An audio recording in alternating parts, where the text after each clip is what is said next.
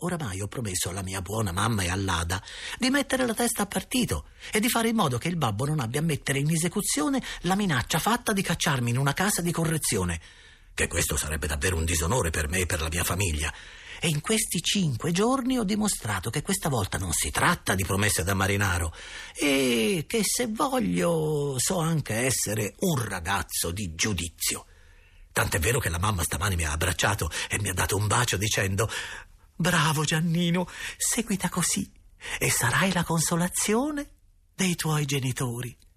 La frase non è nuova, ma però detta da una mamma buona come la mia fa sempre un effetto nuovo nel cuore di un figliuolo per bene. E io le ho giurato di mantenermi sempre così. 21 febbraio. Oggi finalmente ho rivisto Gigino Balestra. Per l'appunto mia sorella ha un'amica, una certa signorina Cesira Boni, che sta di casa in un quartiere accanto a quello dove abita Gigino. E siccome oggi Ada è andata a far visita a quella sua amica, io ho colto l'occasione di farne una al mio amico. Quanto abbiamo parlato delle nostre avventure passate.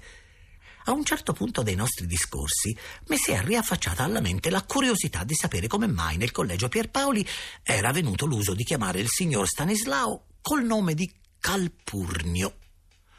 Mi hanno detto che è levato dalla storia romana e, e a questo ci arrivavo anch'io. Ma che significa? Perché l'hanno adattato al direttore? Lo sai tu? Gigino Balestra si è messo a ridere. Poi ha preso una storia romana che era nel suo scaffaletto, ha cercato un po' e mi ha messo il libro dinanzi agli occhi aperto nelle pagine dove sono raccontate le guerre di Giugurta. E lì ho letto questo pezzetto che mi sono ricopiato, perché volevo metterlo qui nel mio giornalino, proprio tale e quale. Dopo che Giugurta ebbe fatto torturare e uccidere il cugino, profuse oro a destra e a sinistra perché il misfatto fosse taciuto. Ma il tribuno Caio Memmio manifestò dinanzi al foro la scelleraggine di Giugurta e il Senato bandì contro lo sleale principe Numida la guerra, che affidò a uno dei consoli eletti per l'anno successivo e che chiamavasi Lucio Calpurnio Bestia. Ah, ah, ah, gridai, smascellandomi dalle risa. Ora ho capito finalmente. Lo chiamavano Calpurnio perché... Perché anche se sentiva, concluse Gigino, non avrebbe capito che gli si dava della bestia. È un ingegnoso stratagemma, non c'è che dire. Ma sarebbe stato molto meglio che l'avessi conosciuto prima, perché allora, chiamando Calpurnio, il signor direttore del collegio Pierpaoli, ci avrei provato più gusto. Ho parlato con Gigino Balestra anche di un altro importante argomento, dei pasticcini. Vedi se vuoi passare domattina dal negozio verso le dieci.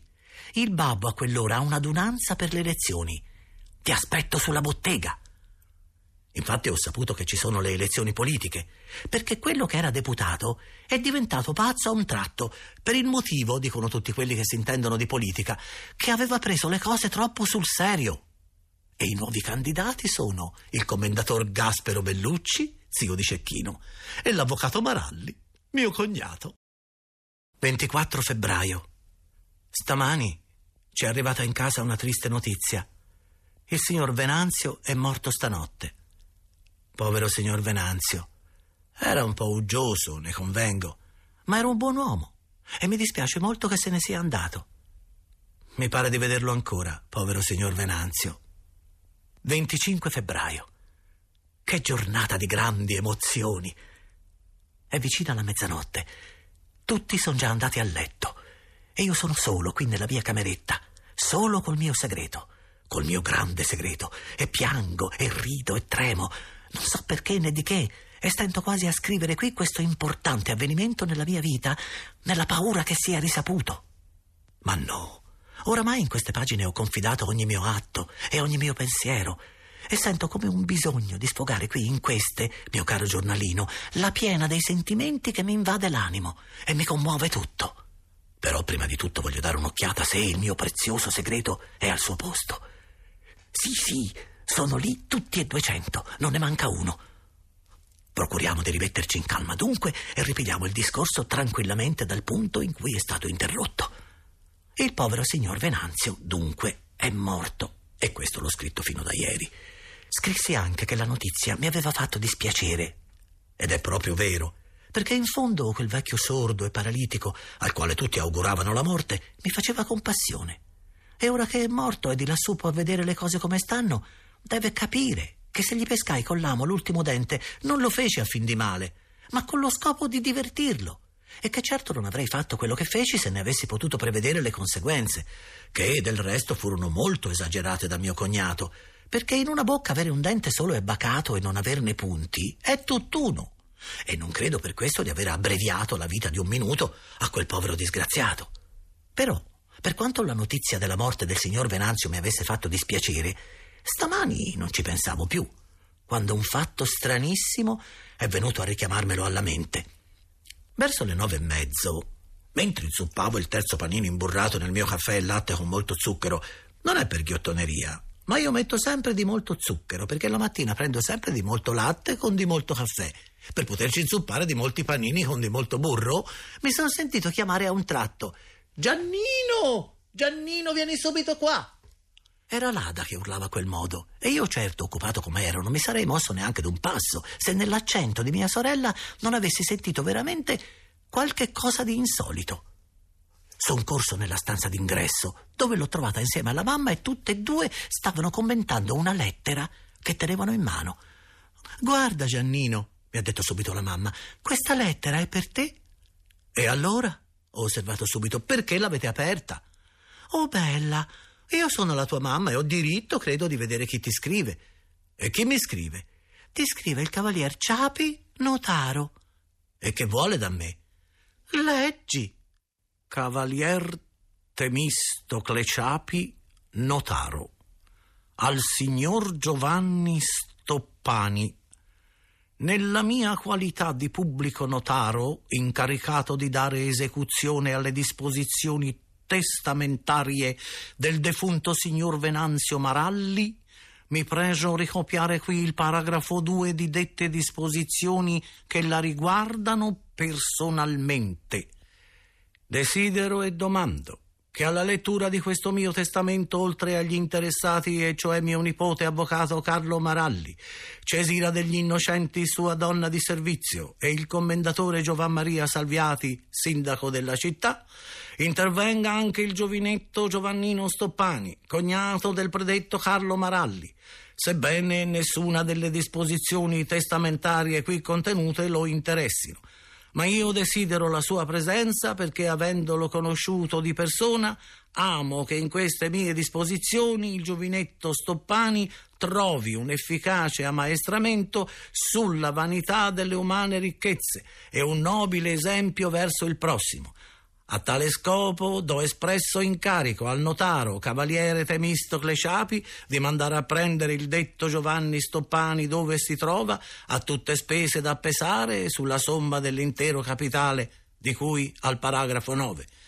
in ordine dunque al desiderio espresso nel paragrafo qui sopra riportato, la prevengo che alle ore 15 di oggi manderò alla sua abitazione un mio incaricato di fiducia, il quale la accompagnerà in vettura fino al mio studio in via Vittorio Emanuele numero 15, piano primo, dove sarà data lettura del testamento del defunto signor Venanzio Maralli. Temistocle Ciapi notaro. Guarda un po' di ricordarti bene, caro Giannino, mi disse la mamma dopo che ebbi letto la lettera del notaro. Pensa a quello che facesti in quei giorni che rimanesti in casa del Maralli. Non c'è il caso che ci sia sotto qualche altro dispiacere? Mm, risposi io. Ci fu l'affare del dente. È curiosa, esclamò l'Ada. Non si è mai sentito un altro esempio di invitare un ragazzo ad assistere alla lettura di un testamento.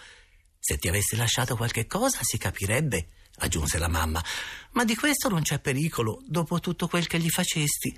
E poi, osservò mia sorella, la lettera parla chiaro. Sebbene, dice, nessuna delle disposizioni testamentarie qui contenute lo interessino. Dunque, in ogni modo, concluse la mamma, non diremo niente al babbo, hai capito? Che se c'è qualche strascico da allora non vorrei che compromettesse quel che hai acquistato da che sei tornato dal collegio e ti mettesse in una casa di correzione. Siamo rimasti dunque d'accordo che alle ore 15 Caterina si sarebbe trovata fuori della porta di casa per dire al vetturino di attendere senza fargli suonare il campanello e che io sarei salito zitto zitto nella carrozza annunziata dalla lettera del notaro. Al babbo la mamma e l'Ada avrebbero detto di avermi mandato a divertirmi dalla signora Olga. È inutile dire con quanto desiderio abbia aspettato l'ora fissata. Finalmente Caterina è venuta a chiamarmi e io sono sgusciato via di casa e sono montato nella carrozza che mi aspettava con lo sportello aperto. Dentro c'era un uomo tutto vestito di nero che mi ha detto: È lei Giovannino Stoppani? Sì, e ho qui la lettera. Benissimo. Quando poco dopo sono entrato nello studio del notaro Ciapi, c'era il sindaco. E poco dopo è arrivato il mio cognato Maralli, che appena mi ha visto ha alzato tanto di muso. Ma io ho fatto finta di nulla e invece ho salutato la sua donna di servizio Cesira, che è arrivata subito dopo di lui e che è venuta a mettersi a sedere accanto a me e mi ha domandato come stavo. Il notaro Ciapi stava seduto su una poltrona davanti a un tavolino.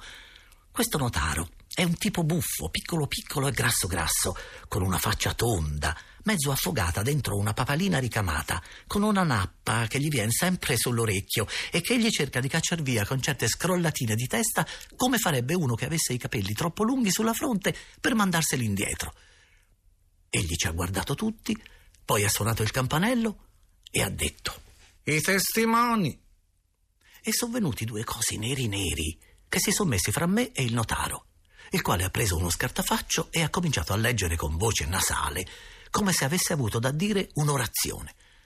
In nome di Sua Maestà il Re Vittorio Emanuele III felicemente regnante. E giù una filastrocca di cose nelle quali non capivo niente, finché poi a un certo punto incominciò a leggere proprio le parole dettate dal signor Venanzio prima di morire.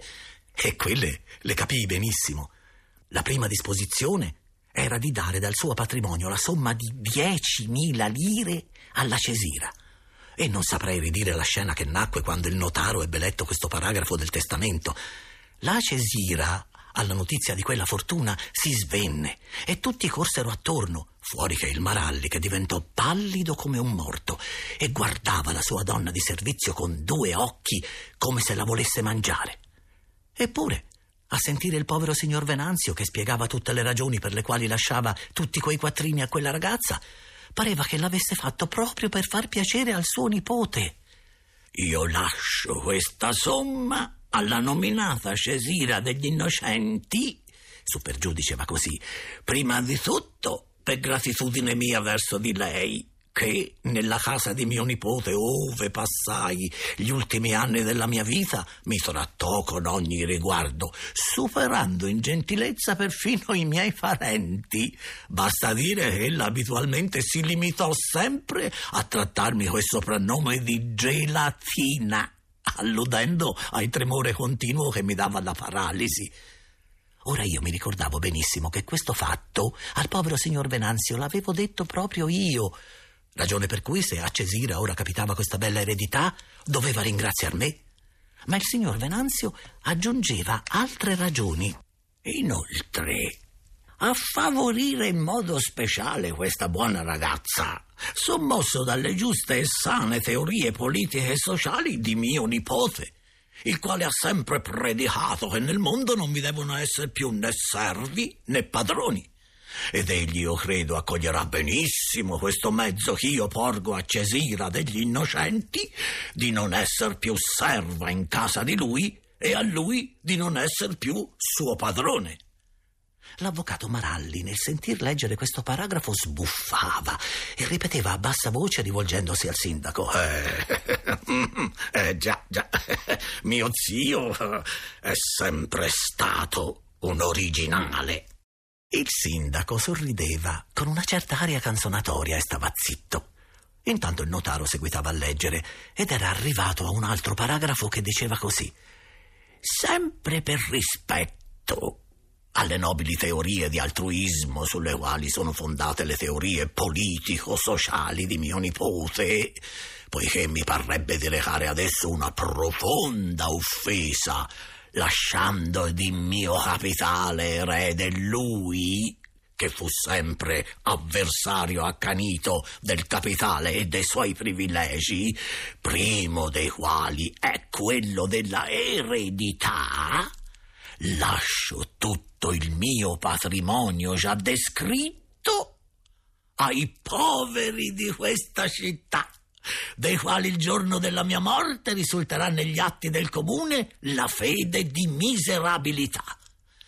Mentre al mio amatissimo nipote il ricordo del suo affetto verso di me e degli auguri e dei voti fatti continuamente a mio riguardo, lascio per mio ricordo personale, che egli certo terrà carissimo, l'ultimo mio dente strappatomi dal suo piccolo cognato Giovannino Stoppani che ho fatto espressamente rilegare in oro per uso di spillo da cravatta. E il notaro levò infatti da un astuccio un enorme spillone, in cima al quale era proprio il dente con le barbe che avevo pescato io nella bocca sgangherata del povero signor Venanzio. A quella vista, naturalmente, non seppi resistere e mi scappò da ridere. Non l'avessi mai fatto.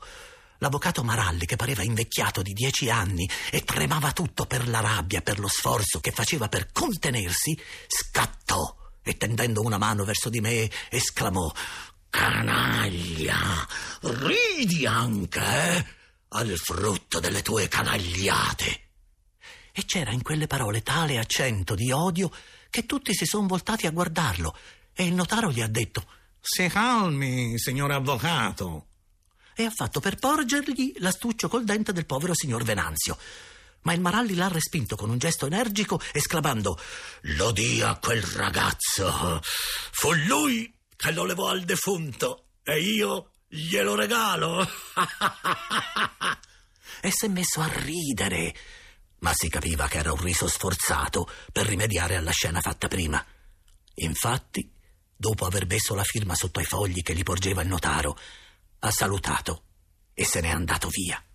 Rimasto solo nella stanza, il notaro ha aperto un cassetto della sua scrivania, ha levato fuori un involto e alzandosi gli occhiali e guardandomi fisso in faccia mi ha detto Il defunto signor Venanzio Maralli era veramente un originale, ma non sta a me il giudicarlo. E il mio dovere di notaro è di eseguire fino all'ultimo le sue volontà testamentarie, siano esse state espresse per iscritto che a voce. A voce dunque il signor Venanzio mi disse: Io qui un involto contenente mille lire in tanti biglietti di banca da cinque, che desidero dopo la mia morte siano consegnati a brevimano e senza che nessuno veda e che nessuno venga a saperlo al cognato di mio nipote Giovannino Stoppani, col patto che egli li prenda e li tenga con sé e ne disponga a suo piacere e non dica a nessuno di possedere tale somma. Queste parole che mi hanno empito di meraviglia il notaro le ha dette con un tono di voce uguale, come se le avesse imparate a mente. Poi, cambiando accento, mi ha detto accarezzandomi: Il defunto mi disse che tu eri la disperazione dei tuoi parenti. Ora però sono diversi giorni che sono buono, ho detto io. Meno male.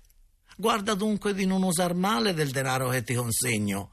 Forse il defunto signor Maralli, lasciandotelo senza alcun vincolo e nessuna vigilanza, ha voluto darti una prova di grande stima e di grande fiducia, e sia per questo, ossia per la sua bizzarra natura, si sia divertito a pensare a quel che tu avresti potuto fare trovandoti in possesso di tanti quattrini.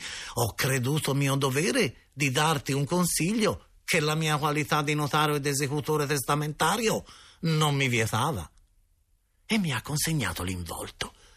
Poi ha aggiunto, porgendomi anche l'astuccio col dente del defunto. E questo? Tuo cognato te l'ha ceduto. Prendi.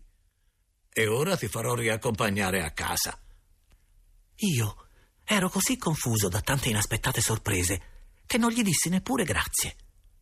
Sull'uscio dello studio era quell'uomo tutto nero che mi aveva accompagnato fin lì e che è sceso giù con me alla porta ed è entrato con me nella carrozza che mi ha portato fino a casa. Il babbo non c'era e la mamma e l'Ada mi sono venute subito d'intorno a farmi mille domande. Quando hanno saputo che il signor Venanzio aveva lasciato tutto il suo patrimonio ai poveri del comune e che al Maralli non era toccato che uno spillo d'oro col dente che aveva ceduto a me, hanno cominciato a scaricarmi un diluvio di esclamazioni. Come? Possibile? Ma perché? Ma come mai? Io però ho risposto sempre che non ne sapevo nulla e quando alla fine ho potuto liberarmi dalle loro domande, me ne sono venuto qui in camera e ho riposto il mio tesoro nel cassetto del tavolino che ho chiuso a chiave. Per il resto della giornata ho fatto finta di nulla, ma era tanto il nervoso che avevo addosso che il babbo a cena se n'è accorto e ha detto Si può sapere che cos'hai stasera? Che mi sembri un'anguilla. Finalmente, quando sono stato solo qui nella mia cameretta, ho dato libero sfogo alla mia emozione e ho contemplato il mio tesoro e ho contati e ricontati i 200 biglietti da 5 lire dei quali sono possessore e li ripongo nel cassetto del tavolino e lo chiudo. E poi lo riapro, e poi li ritiro fuori, e li rimiro, e li riconto da capo, per poi richiuderli e rilevarli, senza decidermi a separarmi da loro. Mi pare d'essere diventato quel vecchio di un'operetta che ho sentita due anni fa, che era intitolata Le campane di Corneville. Ma però non è per avarizia che contemplo tutti questi quattrini, ma per i sogni che ci fo sopra, e che sono tanti e così diversi. Ho sognato più in queste poche ore che sto sveglio che in tutte le nottate dormite da che son nato. Basta. Mi par che sia ora d'andare a letto. Chiudo la mia cassaforte e buonanotte. 26 febbraio. È appena giorno. E io sono ancora qui a contare i miei 200 biglietti da 5 lire, che mi si parano davanti come 200 punti interrogativi. Che ne farò? Il fatto è che da quando ho tutti questi quattrini, non sono più io. Ho la testa piena di pensieri, di preoccupazioni, di paure. Stanotte non mi è riuscito di chiudere occhio. Ogni tantino mi svegliavo di soprassalto perché mi pareva sempre che venissero i ladri a rubarmi le mie mille lire, o il babbo a domandarmi di dove provenivano, ciò che per me in fondo rappresentava lo stesso pericolo di perderle. In ogni modo bisogna che le assicuri meglio, perché ci potrebbe essere in casa un'altra chiave che apra il cassetto del mio tavolino e nulla di più facile che la mamma e Ada vengano a frugarci dentro. La prima spesa che bisogna che faccia è quella di una buona cassaforte, piccola, in modo che possa nasconderla in fondo all'armadio, dove tengo i miei balocchi di quando ero più piccino. In quanto all'impiego che farò dell'eredità, fra i tanti sogni che ho fatto, due specialmente mi stanno fissi in mente. Comperare un'automobile o aprire un negozio di pasticceria come quello del babbo di Gigino Balestra. Vedremo.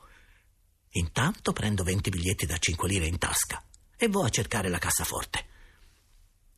Ed eccomi di nuovo solo in camera mia mentre tutti dormono, solo col mio tesoro, che è qui, finalmente sicuro nel mio armadio. Che bella soddisfazione avere una cassaforte con mille lire dentro. Un momento. Ora non sono più mille lire, ma 731, perché oggi ho speso la somma non indifferente di lire 269. Infatti stamani, appena sono uscito di casa, ho trovato sugli scalini della chiesa di San Gaetano un povero cieco che chiedeva l'elemosina. E io ho messa subito mano a tasca, ho tirato fuori un biglietto da 5 lire e gliel'ho lasciato cadere dentro il cappello che egli teneva sulle ginocchia. Egli ha fatto un gesto di meraviglia e ha guantato con moto fulmineo il biglietto e lo ha messo contro luce, guardandolo attentamente. Poi mi ha chiesto: Ma non è mica falso, eh, signorino? Immediatamente un altro povero cieco che era dall'altra parte della scalinata è venuto a esaminare il biglietto e ha detto: Ah, non vedi che è buonissimo? E a me, signorino, non me ne dà uno anche a me? Io per non fare ingiustizie ne ho dato uno anche a lui. E siccome in quel momento uno zoppo che chiedeva l'elemosina sulla porta della chiesa è corso precipitosamente a me per godere dello stesso trattamento dei suoi due colleghi, ho dato cinque lire anche a lui. Ma il bello della scena è stato questo che io, infatuato com'ero in quel momento della mia munificenza, mentre mi davo una grande aria di importanza nel levar di tasca i miei biglietti di banca, non ho neanche menomamente pensato al fatto stranissimo di quei due ciechi che vedevano e di quello zoppo che correva. Ci ho ripensato dopo. Allora ho capito che la carità è una gran bella cosa, ma bisogna saperla fare. E lì per lì ho provato tanta stizza di essere stato ingannato così sfacciatamente che per un legittimo sentimento di reazione sono andato al negozio balestra e mi sono mangiato tre lire di pasticcini. 27 febbraio. L'orizzonte si rannuvola. Oggi il babbo mi ha fatto una predica di un'ora dicendomene di tutti i colori e terminando con la solita conclusione che io sono destinato a essere la rovina della famiglia. E tutto questo perché a quanto pare l'avvocato Maralli gli ha detto che era stato diseredato dal suo zio per colpa mia. Ma anche se questo fosse vero, dico io, è giusta che mi si debbano dare ora le sgridate per una colpa passata, della quale ho già scontata la pena in collegio. Sempre così, sempre ingiustizie e prepotenze. Io sono stato a sentire sempre zitto e dopo la predica sono uscito con una scusa e sono andato al negozio Balestra dove ho mangiato dodici paste, tutte svariate, per rifarmi la bocca. Uscendo ho incontrato Gigino Balestra, al quale ho raccontato della sgridata avuta, ed egli mi ha detto tutto meravigliato. Ma se l'avvocato Baralli, anzi, dice che è stato lui che ha consigliato suo zio a lasciar tutto ai poveri. Come? Vieni con me a casa mia e vedrai. Siamo andati infatti a casa sua e lì Gigino mi ha fatto vedere l'ultimo numero del Sole dell'Avvenire, dove è un articolo intitolato Il nostro candidato contro il privilegio dell'eredità. Ricopio qui il principio dell'articolo dal giornale che mi ha regalato Gigino, perché è bene che in queste pagine di un giornale scritto da un bambino si veda con quale sincerità siano scritti i giornali dei grandi. A costo di parere indiscreti al nostro egregio amico avvocato Maralli e sicurissimi delle proteste che gli ispirerà la sua naturale modestia, noi non possiamo assolutamente tacere di un nobilissimo fatto che torna a suo onore e che è prova novella della coerenza che egli segue sempre in tutti gli atti della vita verso i suoi principi. Il nostro candidato dunque, con la generosità che è una delle prime virtù dell'animo suo, aveva ospitato un suo zio molto malato e molto ricco, straordinariamente ricco, del quale egli sarebbe stato il naturale erede, se il nostro valoroso compagno non fosse fedele seguace dei nostri principi contro ogni privilegio capitalistico, primo dei quali il diritto di eredità. Egli dunque in ossequio al programma del nostro partito non solo nulla fece di quel che avrebbe fatto qualunque borghese per persuadere il ricco zio a farlo erede dell'auto patrimonio, ma con la predicazione sincera delle proprie idee lo convinse a nominare eredi i poveri della città i quali oggi appunto in cui avverrà la distribuzione dell'ascito al nostro municipio avranno un aiuto alla loro grama esistenza. E qui l'articolo era tutto un attacco contro il candidato avversario, che era chiamato egoista, sfruttatore, eccetera, eccetera, mentre si esaltava il disinteresse del mio cognato. Io quando ho letto questo articolo sono cascato dalle nuvole, poiché ben sapevo come erano andate le cose riguardo all'eredità del povero signor Venanzio, e sapendo che il giornale era fatto dal babbo di Gigino, gli ho detto: Ma come? Ma qui il tuo babbo ha sbagliato. Quando lo vedrà il Maralli quest'articolo, starete freschi. Che dici? Ma il Maralli l'ha visto e come? L'ha visto. Non solo l'ha visto, ma prima hanno discusso a lungo lui e il babbo se conveniva di farlo. E da ultimo hanno deciso di sì, perché come ha detto il Maralli, il suo zio nel testamento stesso dichiara che lascia eredi i poveri in ossequio alle idee del nipote. E sebbene abbia scritto questo per canzonarlo, da chi non conosce come stanno le cose può essere preso benissimo sul serio. Almeno, ha detto il tuo cognato, avrò avuto un utile morale. Sicché ha approvato tutto. Ha approvato? Altro che. Anzi, il principio dell'articolo l'ha scritto il Maralli stesso. Io sono rimasto di stucco. Ma Gigino Balestra, che è più infarinato di me di cose elettorali, mi ha detto: Ti fa meraviglia. Non è nulla ancora. Ora vedi, incomincia la polemica con l'Unione Nazionale. E sentissi che cosa non si dicono. Ma il babbo, mentre gliene scrive di quelle da levare il pelo, ci ride e ci si diverte. Se il mio babbo non facesse il pasticcere, sarebbe un giornalista di prim'ordine, lo dicono tutti, ma lui dice gli rendono più i pasticci con la crema che quelli scritti. E come andrà a finire l'elezione? Eh, il Maralli ha tutte le probabilità di riuscire, perché c'è l'unione dei partiti popolari. Meno male. Bisogna che dica la verità. Io avrei piacere che mio cognato fosse eletto deputato. Perché? Non lo so neppure io precisamente. Ma mi pare che avere un deputato in famiglia sia una cosa utile e da averci delle soddisfazioni. E ho in idea che se il Maralli riuscisse, mi perdonerebbe. E allora mi piacerebbe molto d'andare con lui nei comizi elettorali, dove tutti urlano, anche i ragazzi, senza che nessuno li sgridi.